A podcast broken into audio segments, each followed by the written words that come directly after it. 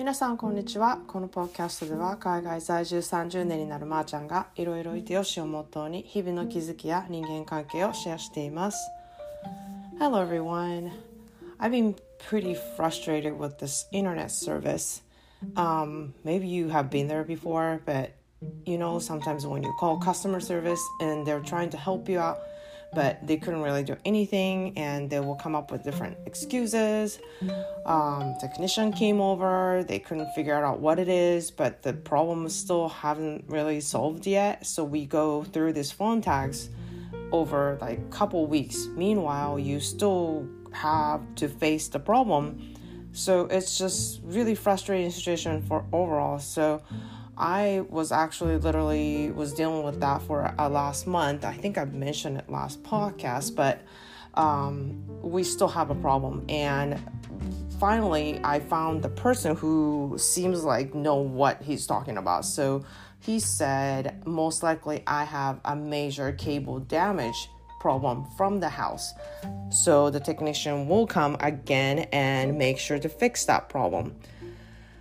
So, anyway, that's where I'm at, and I'm kind of venting out today. It's really hard, it's very stressful. Hope you're not having that kind of morning. 皆さん、こんにちは。いかがお過ごしでしょうか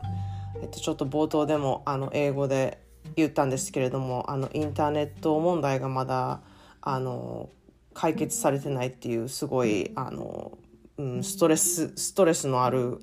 あの問題を今抱えてるんですけれども、まあ、アメリカあるあるなんですけれどもねこうお客様サービスみたいなところに電話をしてテクニシャンが来てもらって、まあ、チェックをしてっていうことをするんですけれども、まあ、インターネットが完全にねあのダウンしている状態じゃないのでテクニシャンが来た時はあのインターネットがつながったりとかしてそうするとなかなかこう何が問題かっていうのが分からなくて全部チェックするべきところをしてなかったりとかなんかそういうことがあってまだいまだに問題が生じてる状態なんですね。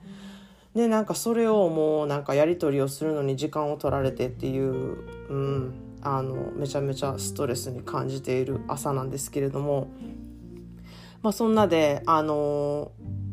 話を切り替えて昨日はね、あの人種とかね経済格差とかなどね目に見える違いを分かった上で人と接するっていう話をあの昨日のポッドキャストでしたんですけれども私はなんかこうこの時代ねあの肩書きとかよりも本当に人として付き合うことってすごく大事だなってひしひしと感じてるんですね。で特にやっぱり LGBTQ っていう言葉があったりとかそういう言葉があってもその中に当てはまらない人っていうのもいたりすると思うんですね。で経済格差もねわからないでこう話してる場合とかもありますしなんかねあの見た感じだけでは経済格差なんてわからないじゃないですか。まあ分かる時もありますけれどもでもだからといってこうね、身振りがあの見かけがねすごく派手であすごくお金持ってそうだなって思っても実際そうじゃない場合もありますし見かけでやっぱりわからないじゃないですか。で人種問題としてもあのこの人何人やろうなって思ったところです本当に何人かはわからない。本当にいろんなミックスいろんな、ね、血がミックスしている場合もありますしあのそういうふうに思ったところであの全然何人じゃなかったってこともありますしなんか私もアジア人に見られてますけど日本人って感じる人はどれくらいいるんだろうって思ったりもしますしあとうちの子供なんかはね半分日本人で半分白人ですけれどもちょっとヒスパニック系に見られる時とかもあるんですね。なのでなんかうん言わなければわからないことたくさんあると思うんですね。でそういう意味でこう人がね人として接するためにできることとかは何て言うかな自分の心をまず満たすことって思うんですね。でその余裕をなかなか持たずに相手のことを考えたりとか肩書きとかでね人を判断あのしていくとやっぱりあの自分にもそれが降りかかってきてあの辛いシチュエーションになったりとか、うん、人間関係難しいなって思うことが出てくると思うんですねなのでやっぱり自分の心を満たすことセルフケア自分の体や心をね親切にする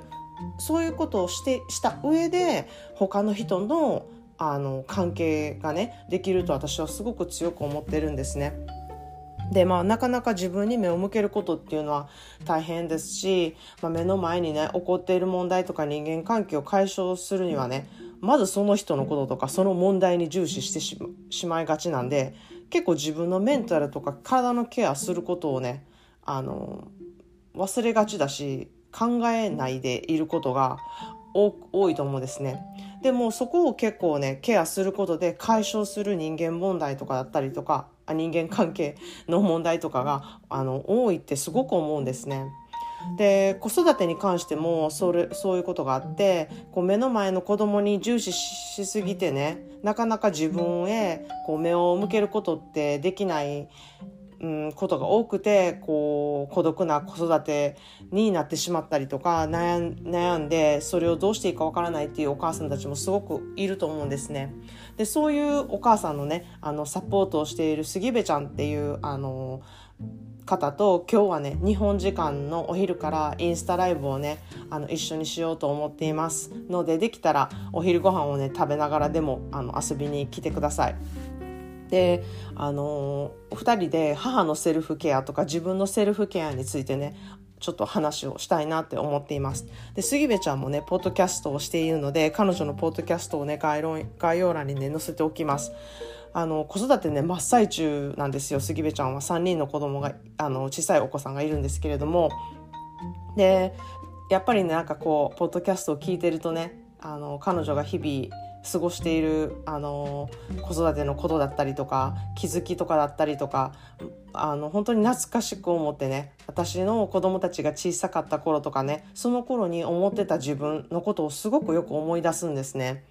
で本当にこう振り返るともう子供ってあっという間に大きくなるんやなって、まあ、皆さん子育てを経験した方はそういうふうに思うと思うんですけれどもでもあの人間を育てることってやっぱりめちゃくちゃ大きくてですね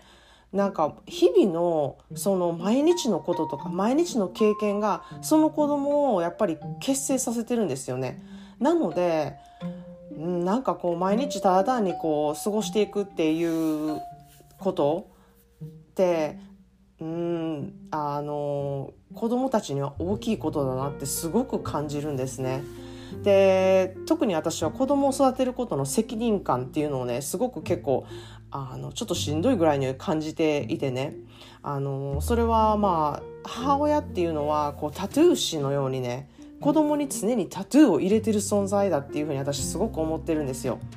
言ってることとかやってることとか全て子供のね体にね刻み込まれるなって思ってるんですね。まあ、それは良きも悪きもあの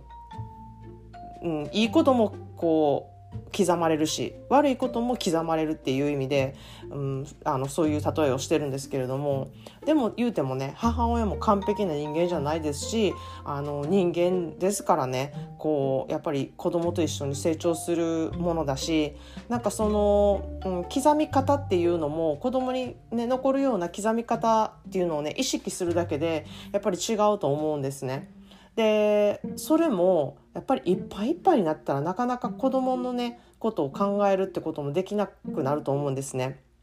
だからこそこう自分へのねケアっていうのが、うん、ものすごい必要だなって思ってるんですね。